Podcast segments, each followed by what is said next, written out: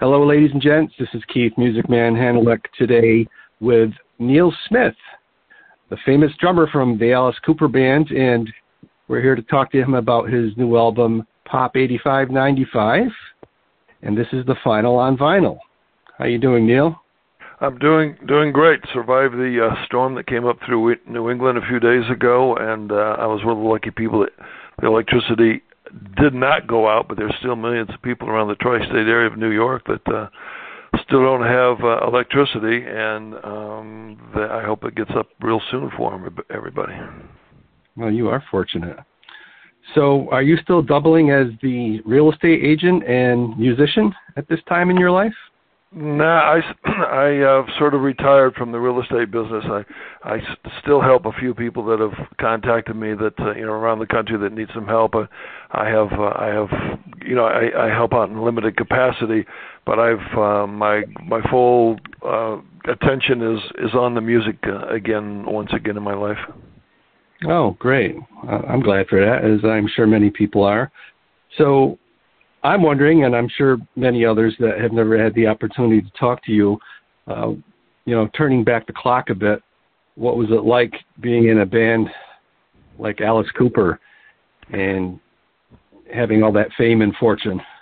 Well, I I think first of all, everybody has to remember that the, everybody in that band was very very good friends. First of all, all the way from college, I I met everybody in college. Um, Dennis and Glenn and and um, uh, Dennis and Glenn and Alice were in high school together. So you know we we have a we have a, a huge history of uh, that goes you know other places than just music. So that is how we got to be friends, and and I ran into them in, in college in Arizona, and then um, our friendship uh, took off, and then by 19 late '67 I was actually in the band and uh, it, w- it was a it was very creative group and pretty much fearless. And uh every Alice was actually the most sane person in the band to put it quite bluntly.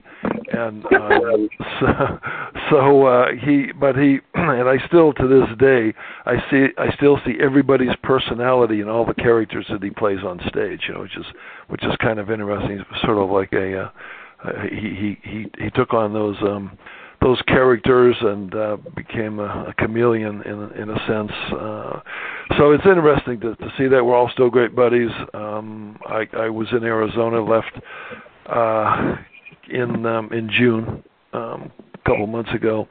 Got out just in time. I'm, back in Connecticut now.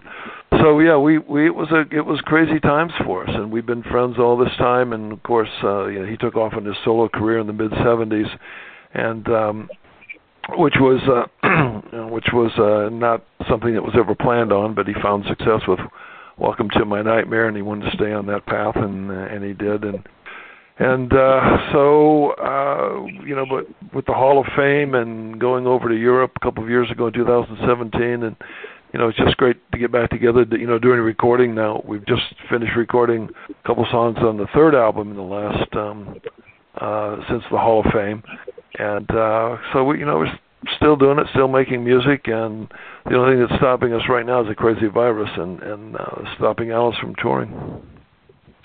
So you're saying that you're recording with Alice now? Is that right? We had we have uh, well we did two songs oh, no we did three songs on the Welcome to My Nightmare uh, the sequel to Welcome to My Nightmare album in 2010 and in right. 2017, the Paranormal album, uh, we did uh, three songs on that album. And Alice's upcoming release, his next one, and God only knows when that's going to be released. Uh, we have two new songs on that one too that Dennis and Michael and I played on with him. I wrote one of them, and Dennis wrote the other one. Oh, okay. So I haven't got Paranormal yet. Um, Welcome to My Nightmare too. I remember that very well, and that's actually the year I went to see Alice down in Northampton. Man, it's a great show. Oh, okay. So. Okay, cool. Yeah, yeah that was that was the song that I wrote on there. That um, uh, it was from one of my Killsmith, uh, my solo uh, band Killsmith. I've been doing for since the 2000s, and uh, there was a song I wrote called "Evil Voodoo Moon," and Alice and Bob Ezrin rewrote it, and that was "I'll bite, I'll bite your face off," and uh, which came out very cool and was the single off the album. So we still, uh, you know, we're still writing fun, fun music when we get a chance, and you know, my goal someday is still uh, to write a full album with you know Bob Ezrin producing it. But um, you know, who knows if that'll ever happen? But at least we're grateful for the uh, the time that we do get together. Yeah, that would be really cool if you get back together with Bob. Yeah, definitely. Yeah, well, so, he, Bob's Bob produced all those out. You know, produced Welcome to My Nightmare, Paranormal, and then Alice's next album. Bob produced all those albums too. Right, he's the man. That's for sure. Oh yeah, yep. So interesting um, how you came to the conclusion of letting out uh, this Neal Smith Pop 8595, and, and you know, trying to make the music sound like from the era with the synthesized drums and and understanding that you know you being a drummer well i can't do this but i know what it should sound like because i am a drummer and and that's what right. led you to led you led you to releasing this correct? Yes exactly. Well these songs weren't written to be like i wrote them and recorded them uh back in the day i mean these are recordings that i did between 19 uh, uh, 85 and 1995. I, I, these aren't recent recordings. Um, these are the actual recordings I did then and uh, that's it, it's you know one of those things that you just can't sit down and write music like that. You can make it sound like it, but uh, to get the whole vibe, uh, and you know it's on all recorded on tape. It's not uh, not digital. I bounced everything down to digital naturally, but no, these songs were actually there. There've been uh, some some people had heard it and they thought that uh, you know I wrote the songs then and then I re-recorded them recently. No, these re- these these are these are uh, vintage recordings that I brought back to life and uh, made some you know uh, EQ changes to, added a few, uh, add, added bass guitar to a lot of the tracks, but. um yeah, they they were. Uh, it was a different way for me to write back then. I was really deeply in, into the into the real estate business then and but I still had a studio and I still wrote songs and that's where these came from and I was also very um uh, close to a, a J Jesse Johnson a Triple J he was a great guitar player blues and rock and and he did some amazing uh, guitar work on the songs and that was one of my inspirations for uh, for bringing them back to life as well because he had some great soloing on there I agree one of my favorites was Secret Eyes I really oh, like yeah, that song yeah. yeah. Yeah, looking at the the, the back cover um, on the post we uh, put out, um, Billy right. posted on the MuzikMan site. Um, right. The beautiful girl standing there just reminded me of some of the Ventures covers back in the '60s with the babe on the front. You know. oh yeah, well I'm to- I'm to- I totally came out of the the surf era. I mean I was a you know, I was in the desert in Arizona and I had a I had a station wagon with my surfboard sticking out of the the back of it. We would go over to California, go surfing sometimes, but uh, no, oh. I was into I was into the music big time, and you know, Wipeout was my number one favorite song to play, and uh, in the in the high school rock band I had called the Laser Beats.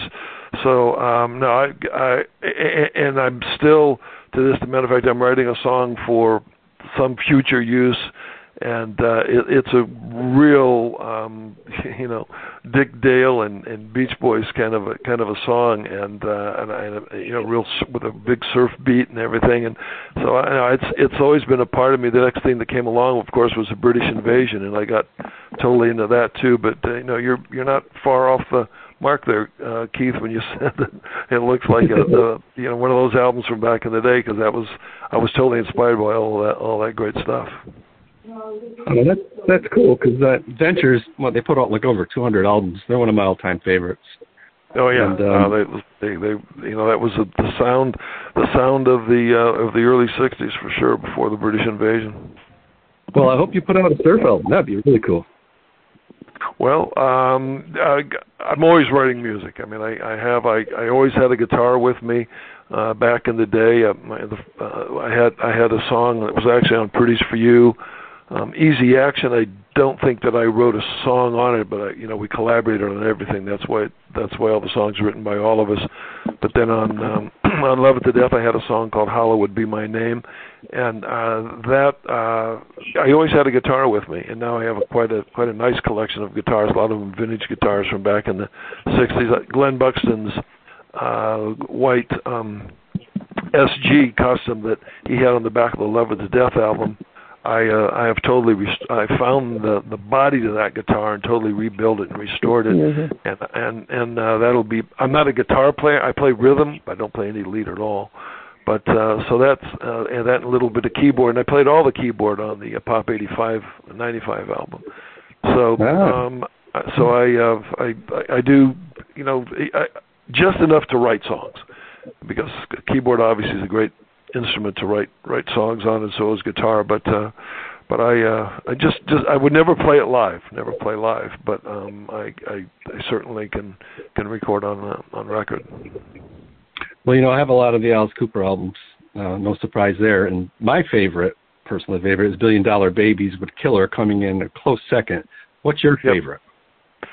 Well, I I like them all naturally, and it's almost like a you know like a parent saying what's your favorite child, and uh, but um, I, the one that's closest to my heart, I won't say it's a favorite, but it's close to my heart is Schools Out, for for a couple of reasons, but uh, basically because it was. Um, I mean, Glenn and I were very close, and Glenn was very inspirational and influential in getting me into the into the band when uh, when their drummer John Speer quit um, in 1967. And, uh, and Glenn and I, Glenn was also from Akron, Ohio, and so was I.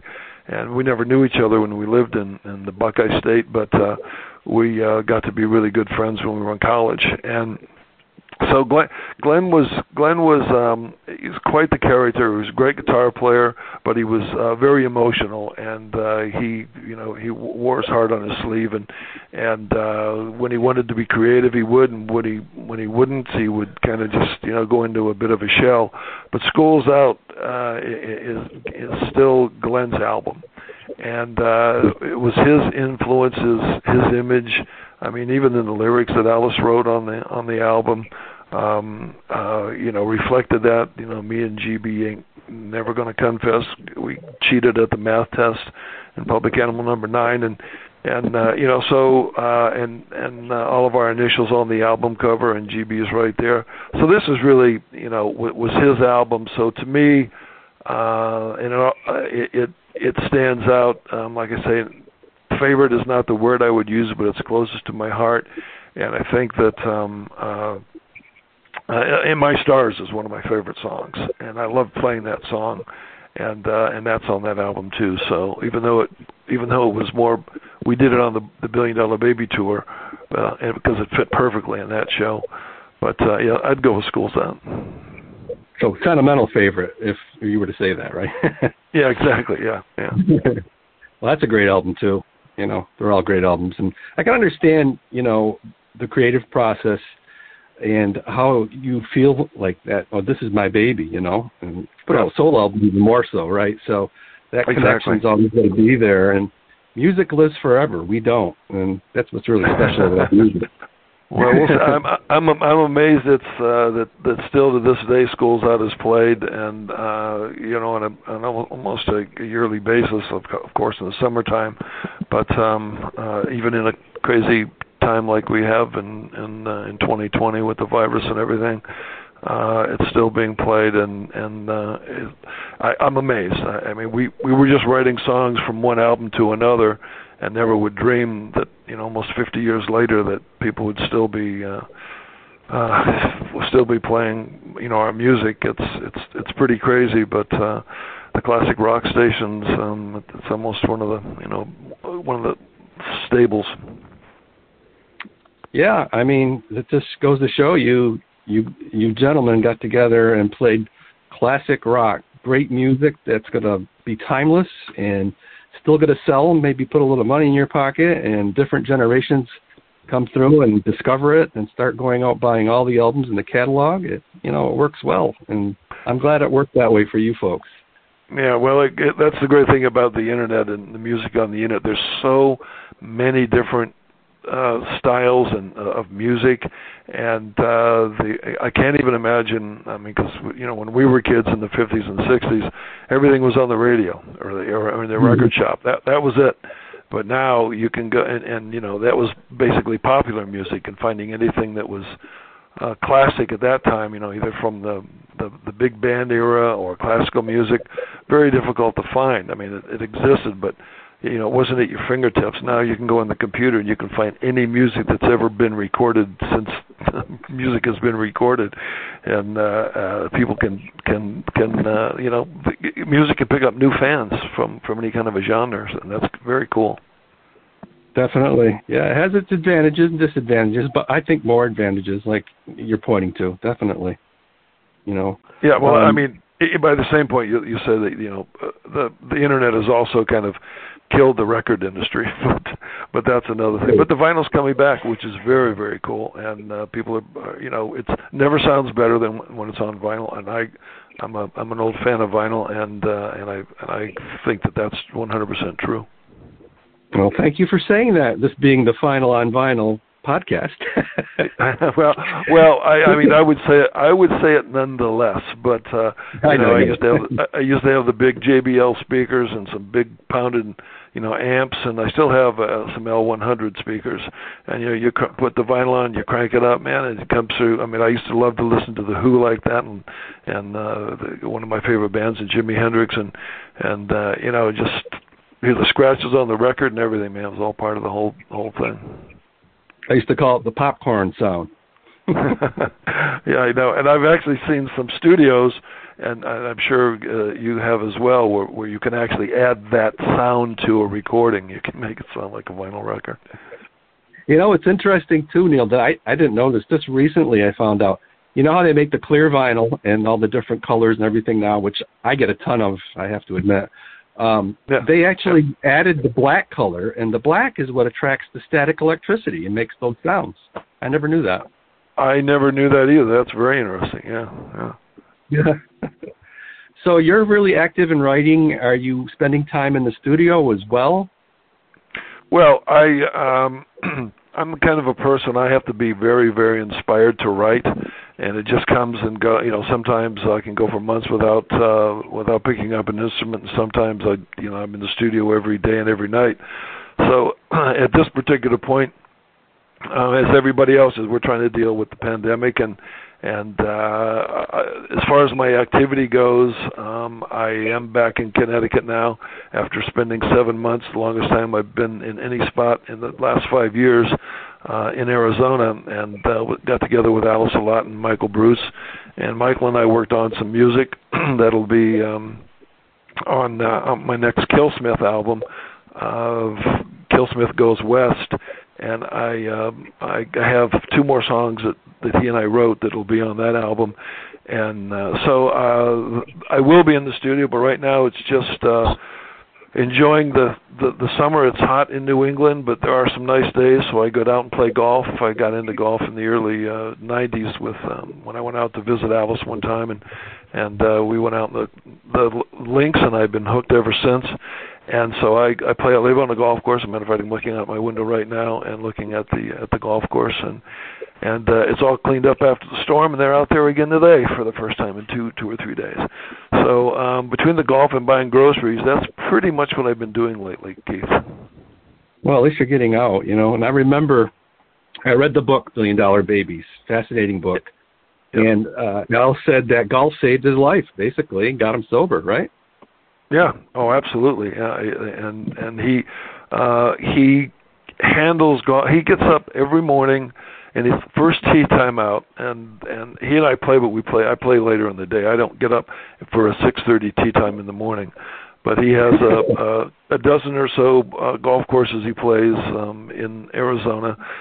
he gets up of course in this time of year it's cooler in the morning uh out naturally out there and and he gets up 6:30 but also the crowds are very very sparse so nobody really bugs him and uh, I've done it a few times with him. It's I'm not an early morning person like that, but um it's I mean it's beautiful. The sun's coming up, and you know play 18 holes, and you're you know you're done by noon, which is which is phenomenal.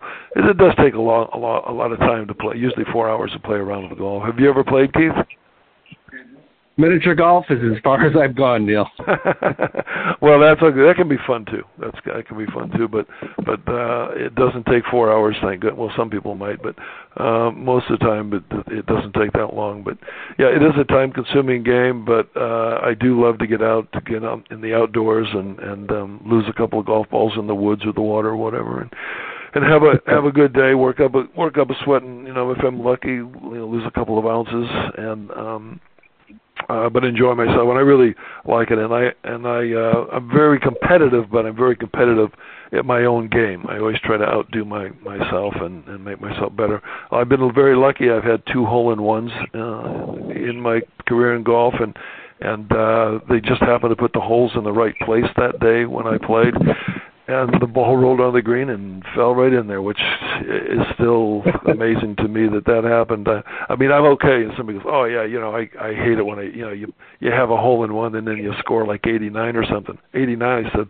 I think I I scored a 100 the day that I I had the hole in one. So um, if I had an 89 and scored and had a hole in one, I'd be ecstatic. But but uh, but I I still love to play. I love to get out there in the fresh air and everything. And and it's you know it's a it's another um just another stick, drumsticks and uh, golf club sticks. True, that's true. yeah. You know, I noticed you said something about Alice getting up early so he, you know, beats the crowd. I mean, he's kind of a prisoner of his own success. He's been around for so long and so successful and so easy to recognize. Can imagine he wants to relax and, and dodge that kind of, you know, um, meeting out on a golf course and be left alone, huh?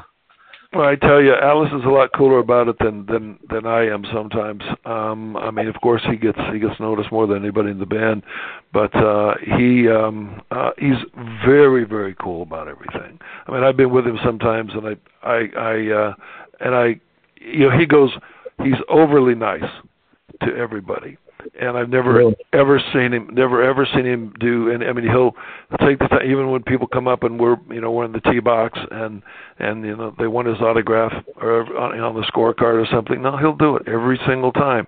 He he accepts it very well, and and and it's kind of like you know water off a duck's back, and the people are the cordial. I mean, they they definitely want to say hi and they grab an autograph, and they really leave him alone right away, which is kind of cool. So uh, I mean, the hmm. golf course is is there is some sanctuary there for sure, like you're saying, but and it doesn't happen often. I mean, you have 18 holes, and and you know maybe if it happens once every you know 18 holes, um, but he's very cordial, very warm to everybody, and uh, I, I I really my whole life I've never seen Alice pissed off. I mean, I, I'm the one in the band that had the temper. Drummers are kind of short fuse uh, about a lot of things and a lot of energy, but um, Alice was was always very very uh, you know cordial to people and that sort of thing. Yeah, that's nice to hear. But I can understand your point, though. I'd be the same way. You know, some mornings you'd be catch me and be like, you know, get the hell out of my face and let me. Yeah, yeah, yeah. No, I know, I know. But but he, you know, he doesn't, and that's why every time you talk, you know, you see somebody say something about Alice that's meant or whatever. It's absolutely true. I mean, uh, you know, Alice comes up with a lot of great stories that are based in truth but have uh, been creatively enhanced. Let's put it that way. But when it comes to people talking about Alice as a person, it, it, that's 100% true. And uh, I mean, everybody is. Dennis is the same way, and Michael also. But um, you know, uh, at this point in our lives, I mean, you know, every nobody's a spring chicken anymore, and we've experienced pretty much everything that you can you can throw at us as as musicians and um, you know, quote unquote rock stars or whatever uh, anybody likes to to call us but uh, uh and and and at this point we're just very very grateful that people still enjoy the music. I mean that's that's the bottom line and that's the secret of everything and that's why when we were at rock and roll hall of fame and i got the award i i said this this isn't for us. This is i mean i dedicate you know to glenn of course um wish he was would have been there but really dedicated to the fans that have that have stuck with us over the years. And and the people there was always a big push from the fans to get us in the rock and roll hall of fame. And uh I, you know i think there's some bands in there that shouldn't be but as as as the years roll by there's not very many new rock bands coming on the scene. So i my theory is that sooner or later every rock band's going to be in the hall of fame yeah, it's uh, politics like everything else, I guess, Neal. But exactly, you, you gentlemen yeah. definitely deserve to be in there, and thank God drugs didn't take you fellows away. You know, it's no. it really destroys lives, and I'm glad that no, you're we, all still on. Yeah, well, we we um we, we were right in the middle of the year. I'm at, as a matter of fact, late '60s. I said, if people are going to, st- you know, keep dying like this between Jimi Hendrix and Janis Joplin and Jim Morrison mm-hmm. and Brian Jones, I mean, they were dropping like flies. And I, I said, well, we, you know, we're we're going to become famous by default. I mean, there's there's going to be nobody left. And and uh, I, and then the Beatles broke up, and then you know, so by the time the early '70s, when Love to Death came out, I mean, there was still plenty of you know plenty of music, but there was nothing brand new that was really really out there. And um, so I think that was you know all part of uh, the success that we were lucky enough to have was you know timing and getting right. you know right right at the beginning of the 70s a brand new decade and you know what we were doing nobody's ever seen before and then the mix the theatrics with us and then the real because the doors had already talked about lyrically the the dark side of music and the dark side of life but uh we were actually doing it on stage with props and theater and you know killing our lead singer and and writing songs about you know killer and dead babies and all kinds of things. And and but you had to put it in perspective uh and listen to the lyrics closely that it wasn't uh always w- what the title indicated and we tried to make them uh,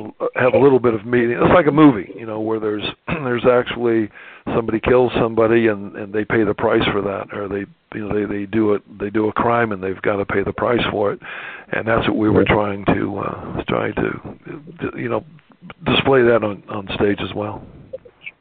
Oh, interesting. You said by default, and this is the 27 Club. You know, all your competition was eliminated in one fell swoop there. So Exactly. Yeah. I mean, it, and believe me, it was something that that as as it was happening that I that I thought about.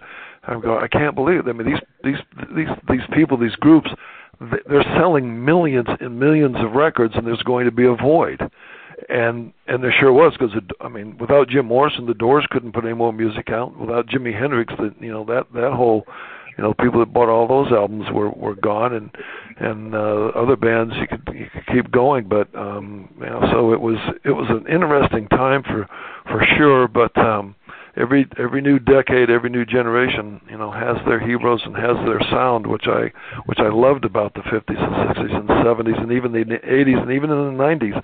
Now I I don't know so much, but um, it's it's you know it's all it's all changed. Just different styles of music. You know, country and western rap and hip hop are still pretty big. So that's um, that seems to be the music that the uh, people love these days. Well, Neal, I really appreciate your time today, turning back the clock for us and giving us all that great info. I, it's always an education for me to talk to people like yourself. And uh, well, I wish you all the success in the world, and I'm glad you're still making music, moving things forward, and I hope we can stay in touch. All right. Well, I certainly do too. And if uh, uh, any of the fans are curious about my projects, then uh, nealsmithrocks.com is my uh, my my website, and um, all of my uh, latest uh, works are on there, and a little bit of history about the band, interviews, and what have you, and and uh, and if and if you s- send me a link to whatever you know we're we're we're doing here, Keith, I would love to post it on there and Facebook and uh, the other social medias as well. Oh, absolutely. I'll send you all that information. I'll get it to Billy. He'll get it to you, and uh, that'd be great. We'll rock and cool. roll. Sounds good, man. All right. Well, enjoy the music, and I appreciate the time and happy to talk about uh, Pop 8595 and the crazy band that I was part of. Thank you, Neal. Take care. All right. Have a great day. Thank you. You too. Bye.